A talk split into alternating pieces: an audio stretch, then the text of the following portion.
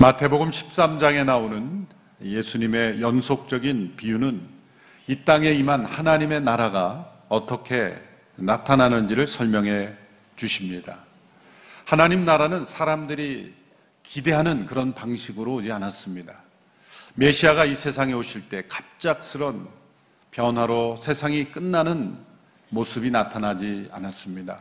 또한 유대인들이 기대하던 대로 로마 제국의 억압으로부터 벗어나는 그런 정치 경제적 자유가 임하지도 않았습니다.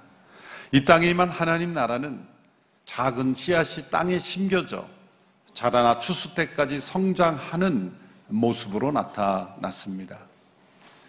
베들렘의 아기 예수로 작은 아기로 이 세상에 오셔서 십자가에서 못 박히는 연약한 모습으로 이 세상 속에 사라지신 것 같았지만 마치 한 알의 씨앗이 땅에 떨어져 썩어 없어지는 것 같았지만 그 씨앗이 열매 맺어 또 다른 씨앗을 만들고 또 그 씨앗이 자라나 또 다른 씨앗을 만드는 이런 생명의 번식 과정을 통하여 하나님 나라가 성장한다고 예수님께서 말씀하셨습니다. 하나님 나라가 임했지만 아직 온전히 임하지 않는 그 하나님 나라가 자라고 있는 추수 때를 기다리는 그러한 시기라고 말씀하셨습니다. 비밀처럼 숨겨졌지만 마치 씨앗이 땅에 심겨졌을 때 아무것도 일어나지 않을 것 같은 그런 숨겨진 상태이지만 점차 자라나 그 씨앗이 나무가 되고 열매를 맺듯이 하나님 나라는 또 다른 사람들에게 알려지고 또 다른 사람에게 알려지는 과정을 통해 자라난다는 것입니다. 이 땅에 숨겨져 있는 하나님 나라는 매우 값진 보물과 같아서 그것을 발견한 자는 기쁨으로 자신의 모든 것을 다 팔아서 그 보물을 얻고야 말게 된다는 것이죠. 밭에 감추인 보화를 발견한 농부는 자신의 모든 것을 다 팔아서라도 그 밭을 소유하고야 마는 것입니다. 왜냐하면 그 밭에는 너무나 값진 보화, 자신의 모든 것과 비교할 수 없는 값진 보화가 있기 때문입니다. 너무나 값진 보화를 발견한 사람에게는 자신의 모든 것을 다 파는 것은 의무가 아닙니다. 어쩔 수 없는 선택이 아닙니다. 그것은 기쁨이요, 감격이요, 감동의 선택인 것이죠. 정상적으로 사업을 하는 사람이 더 높은, 더 좋은 가치를 발견하면 기쁘게 투자하듯이 하나님 나라는 값진 보화와 같아서 그 하나님 나라를 발견한 자는 그 가치를 발견한 사람은 자신의 옛 생명까지도 기꺼이 내려놓을 수 있게 된다는 것이죠. 기쁘고 행복하고 설레이는 마음으로 행하게 되는 것입니다. 오늘 비유에서 예수님께서는 또 다른 모습으로 이 땅에 임한 하나님 나라를 설명해 주십니다. 그것은 당시의 갈릴리 사람들에게 매우 익숙한 모습이었습니다. 오늘 본문 13장 47절의 말씀을 같이 읽겠습니다. 시작. 바다에 던져 온갖 물고기를 잡는 그물과 같다. 어부들이 고기를 잡기에 그물을 내리고 고기를 분류하는 모습으로 설명하신 것이죠. 달리 갈, 당시의 갈릴리 호수 근처에서 흔히 볼 수 있는 그런 모습이었습니다. 아주 평범한 모습이죠. 아마 제자들은 이 비유를 가장 잘 이해했을 겁니다. 왜냐하면 제자 그룹 중에 대다수가 바로 어부들이었기 때문입니다. 예수님께서 선택하신 첫 번째 제자 그룹은 바로 베드로와 같은 안드레와 같은 어부 출신이었습니다. 예수님께서 왜 자신의 첫 번째 제자들을 예루살렘에 있는 율법학자들, 서기관들, 제사장 출신, 소위 엘리트 그룹에서 택하지 않으시고 이런 갈릴리의 어부들 가운데서 택하셨을까? 여러 가지로 생각해 볼 수 있습니다만 예수님께서 택하신 첫 번째 그룹이 어부인 까닭은 예수님의 그 의도, 온 세상에 하나님 나라를 전하고자 하시는 그런 의도를 이해할 수 있는 사람들이었기 때문이죠. 내가 너희를 사람 낚는 어부가 되게 하리라.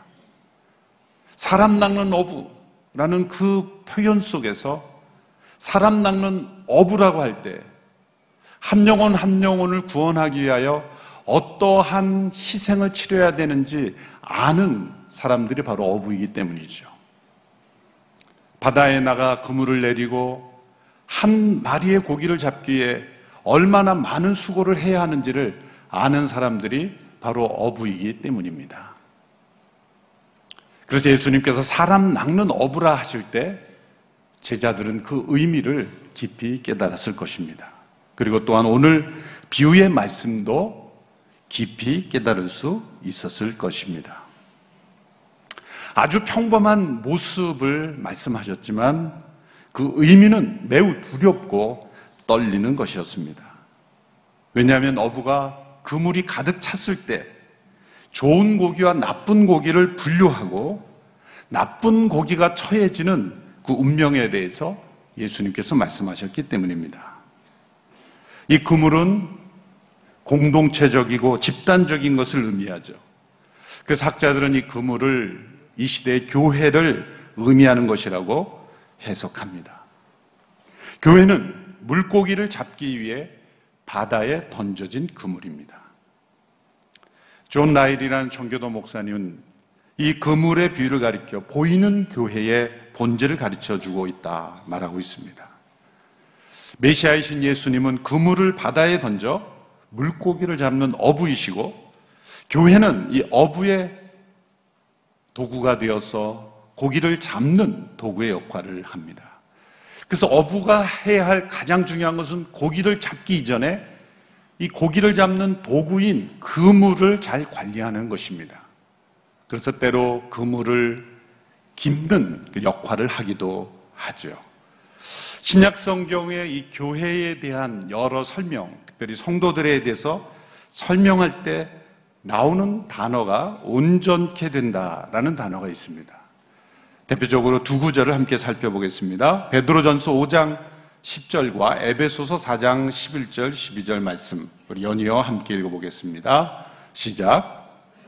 그러면 모든 은혜 하나님 곧 그리스도 예수 안에서 여러분을 그분의 영원한 영광 가운데로 부르신 분이 잠시 여러분을 친히 온전하게 하시고 굳건히 세우시고 강하게 하시고 견고하게 하실 것입니다. 여기서 온전하게 하시고라는 단어가 나오죠.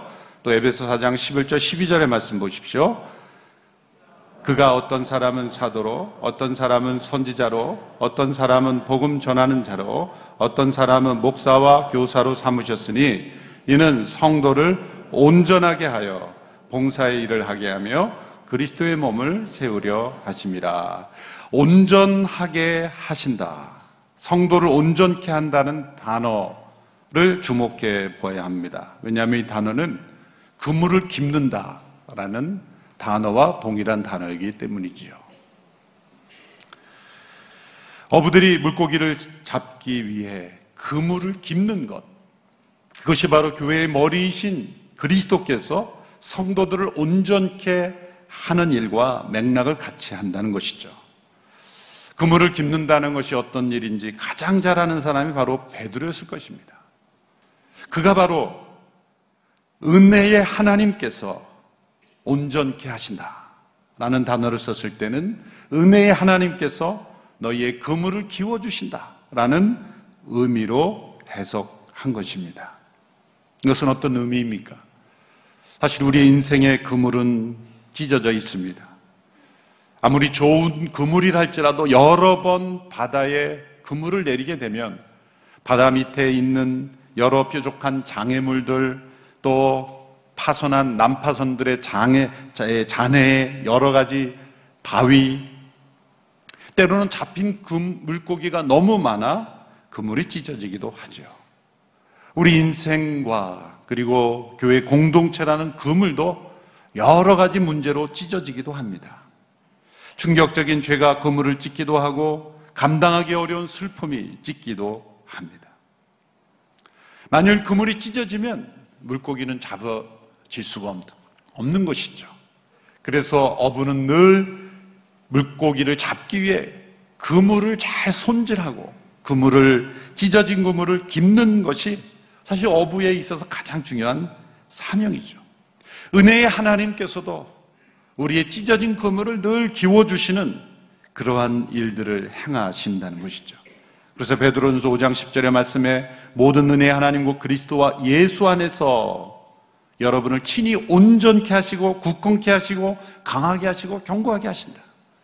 여기 강하게 하시고 견고하게 하시고 굳건케 하신다는 것에 제일 앞서서 온전하게 한다는 단어가 제일 먼저 나오는 것입니다. 또한 47절 말씀에 보면 이 던져진 그물은 온갖 물고기를 잡는 그물이다. 왜 온갖이라고 했습니까? 여기서 말하는 이 그물의 종류는 저인망이라는 그물이죠. 영어로 드랙넷이라고 하는. 그래서 그물 아래 납재질의 무거운 그러한 재질이 달려 있어서 훑으면 그 반경 안에 있는 물고기가 다 잡힐 수 있는 저인망. 예수님께서 왜 이런 형태의 그물을 예로 드셨습니까? 하나님 나라의 그물로 던져진 교회 안에는 어떤 사람인가를 차별하지 않고 온갖 영혼들을 이끌어 오신다는 것이죠. 마태복음 11장 28절의 말씀에 수고하고 무거운 짐을 진 모든 사람은 다 내게로 오라. 내가 너희를 쉬게 하리라. 다 내게로 오라 하셨으니 온갖 물고기를 다 끌어오는 어부와 같다. 이것은 보이는 교회, 보이는 그물은 불완전하다는 것이죠. 그물을 기워야 하는 찢어진 그물일 뿐만 아니라 온갖 물고기를 다 포함하는 그물이기 때문에 불완전합니다. 제가 저희에게 오시는 새가족 분들을 만날 때마다 들려드리는 이야기가 있습니다.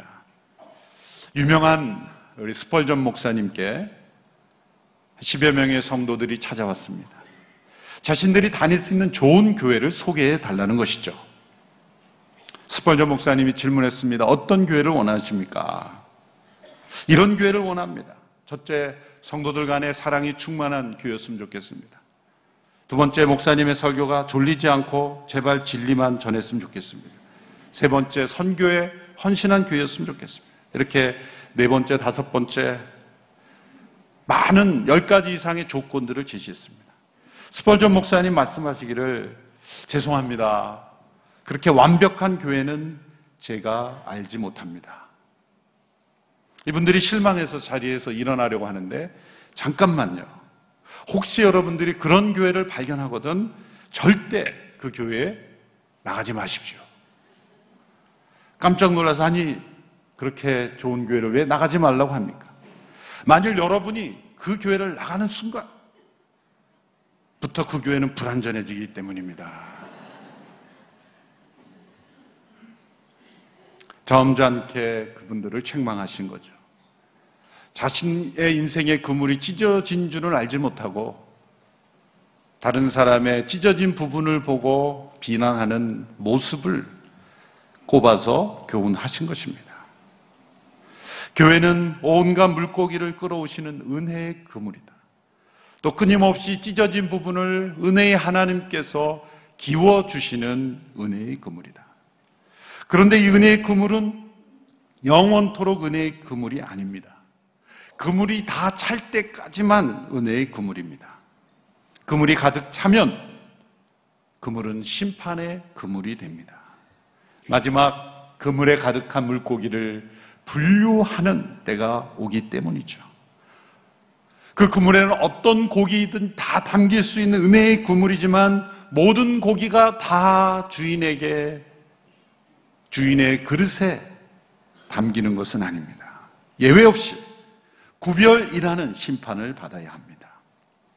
그런데 이 비유에서는 나쁜 고기가 좋은 고기가 될 수는 없지만 그러나 예수님께서 말씀하신 하나님 나라는 아무리 나쁜 고기라 할지라도 이 은혜의 그물 안에서 좋은 고기로 변화될 수 있다는 것이죠. 우리가 살펴본 네 가지 밭의 비유도 마찬가지입니다. 어떤 사람은 돌밭처럼 가시밭처럼 길밭처럼 평생을 그렇게 사는 운명이 아니라 길밭도 돌밭도 가시밭도 좋은 밭으로 기경될 수 있는 것처럼 이 은혜의 그물에 담겨 있을 때는 그 고기도 변화될 수 있다는 것이죠. 누구나 하나님 나라로 들어오도록 허용되었지만 예전처럼 살도록 허락되지는 않습니다. 은혜의 그물에 차별 없이 들어올 수 있지만 그 은혜의 그물 안에서는 그대로 머물도록 내버려 두시지 않습니다. 오스왈드 챔버스라는 목사님은 하나님의 사랑 이조가 거룩이라고 했습니다. 그것은 하나님의 사랑이 거룩한 사랑이라는 것이죠. 그 말은 무엇입니까? 그 사랑은 우리가 거룩해지는 것을 목표로 일하시는 사랑이라는 것입니다. 우리가 거룩해질 때까지 모든 것을 품고 모든 것을 다하여 우리를 이끄시는 사랑이라는 것이죠. 따라서 우리는 교회 조직 안에 들어왔다고 안전하다고 생각해서는 안 됩니다.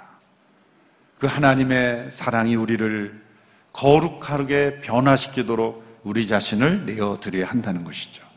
49절 50절 말씀에 무서운 말씀이 기록되어 있습니다. 같이 읽겠습니다. 시작. 세상의 끝도 그렇게 될 것이다. 전사들이 와서 의인 중에서 악인을 가려내 활활 타오르는 불아궁이에 던져 넣을 것이다.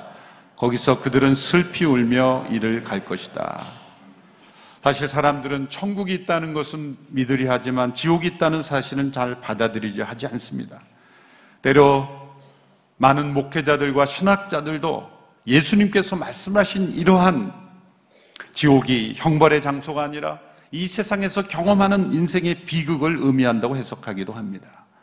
사실 이러한 구절들을 대면하는 것은 너무나 고통스러운 일이죠.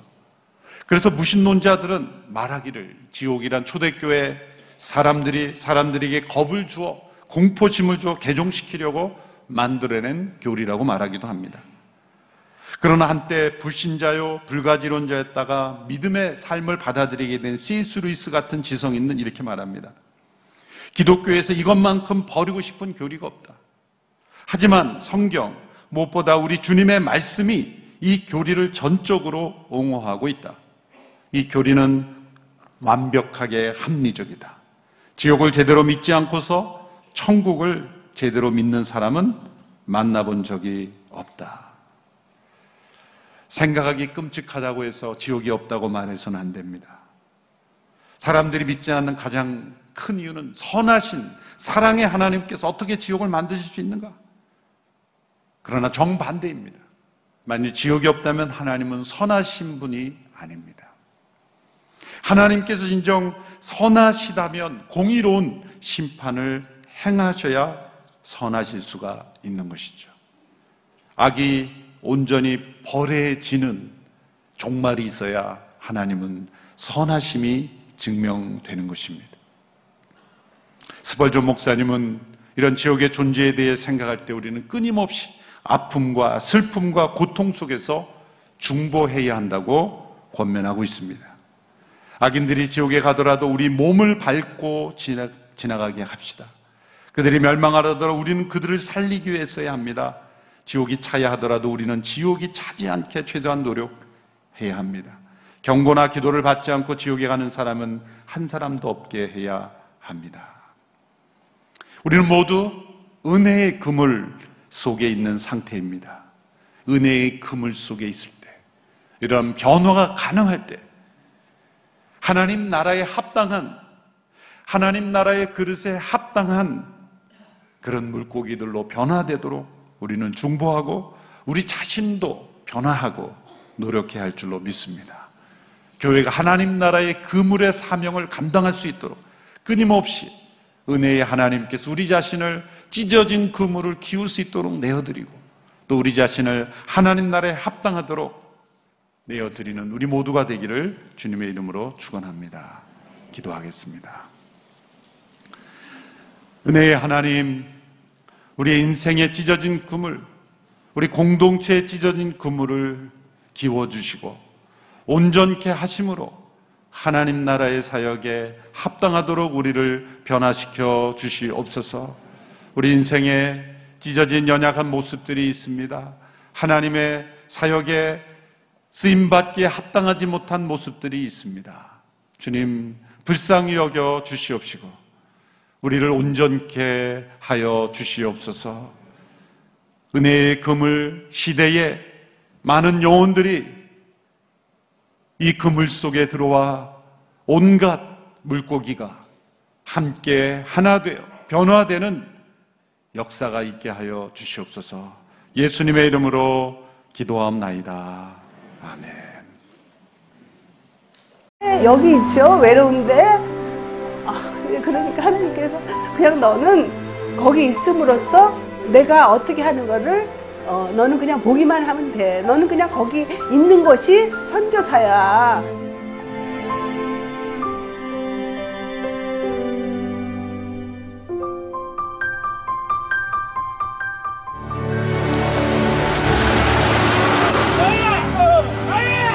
육개월을 그냥 손꼽아 기다리면서 이 산골까지 올까 했는데 드림 컴츄르다. 네, 정말 좋았어요.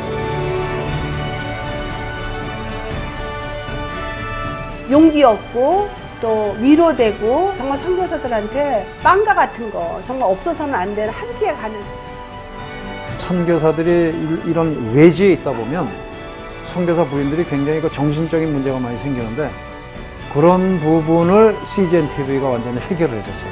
이 CGN TV도 사실 크게 저에게 동력자가 돼준 거예요. 온 세상을 위한 복음의 통로 세상을 섬기는 방송 CGN TV 감사합니다. 사랑합니다.